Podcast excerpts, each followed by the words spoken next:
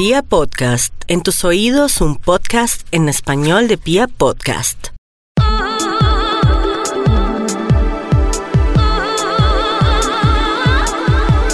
Hola, ¿qué tal? Bienvenidas a una nueva entrega de Tips by Mari Olarte. En las últimas ocasiones les he contado y les he dado tips para que ustedes puedan cuidar su piel, los alimentos perfectos para hacerlo, también cómo cuidar el cabello en distintas épocas del año y esas recetas que nos ayudarán a evitar la celulitis. Pues en esta ocasión, si su cabello es propenso a quebrarse, pues este podcast, esta nueva entrega, le va a ayudar muchísimo porque hoy les contaré siete consejos para evitar que se quiebre y además sea mucho más fuerte y se vea más más sano. Así que en el número uno, no abusar de las herramientas de calor. Esto es algo esencial para evitarlo. Si usted es de las mujeres que debe planchar su cabello, cepillarlo, hacerse ondas continuamente, pues lo mejor que puede hacerlo es evitarlo. El calor daña muchísimo el cabello y hace que se quiebre más frecuente. Si no lo puede evitar, es mejor que la use por poco tiempo y a una temperatura que no sea muy alta. Eso sí, antes debe procurar aplicar siempre un protector de calor. En el número dos. No realizar colas muy apretadas. Las colas provocan que el cabello se quiebre, al igual que peinándolo con mucha brusquedad. Por eso yo recomiendo peinar el cabello con cepillo de cerdas anchas. Esto va a ayudar a que el cabello se reviente menos. En el número tres.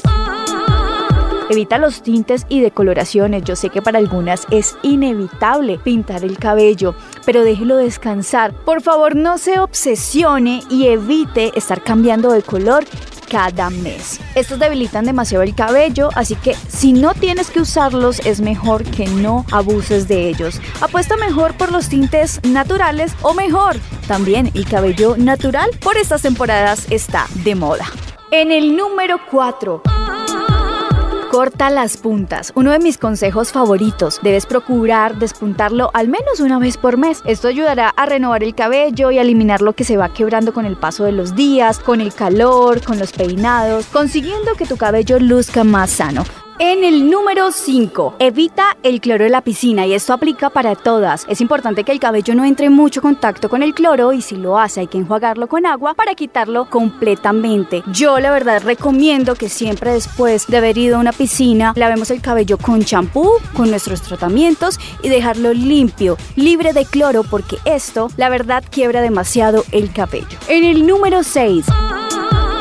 Alimentación adecuada, lo más importante. A veces pensamos de manera superficial que el cabello solo hay que cuidarlo con productos externos, pero ¿nos estamos alimentando de la manera adecuada? Esto también ayuda a que tu cabello sea más fuerte, así que asegúrate que tu dieta contenga los nutrientes necesarios como vitamina A, que lo tienen los cereales, las frutas, los frutos secos, las verduras y las legumbres. Vitamina E, frutos secos, hierro, espinacas, almejas, sardinas, lentejas, zinc, chocolate, cacao en polvo, ostras, calabaza, germen de trigo, etcétera.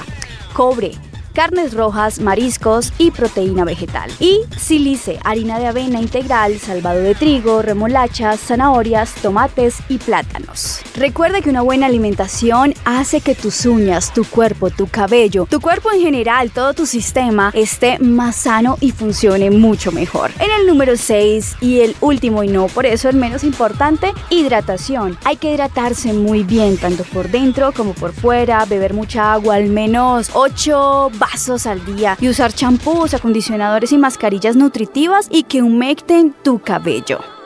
Esto es todo por hoy en Tips by Mari Olarte. Recuerden dejarme sus comentarios, recomendaciones, qué invitados especiales les gustaría tener aquí y además de eso, qué temas también les gustaría escuchar a través de arroba Mari Olarte Ruiz en Twitter, en Instagram y en mi fanpage de Facebook.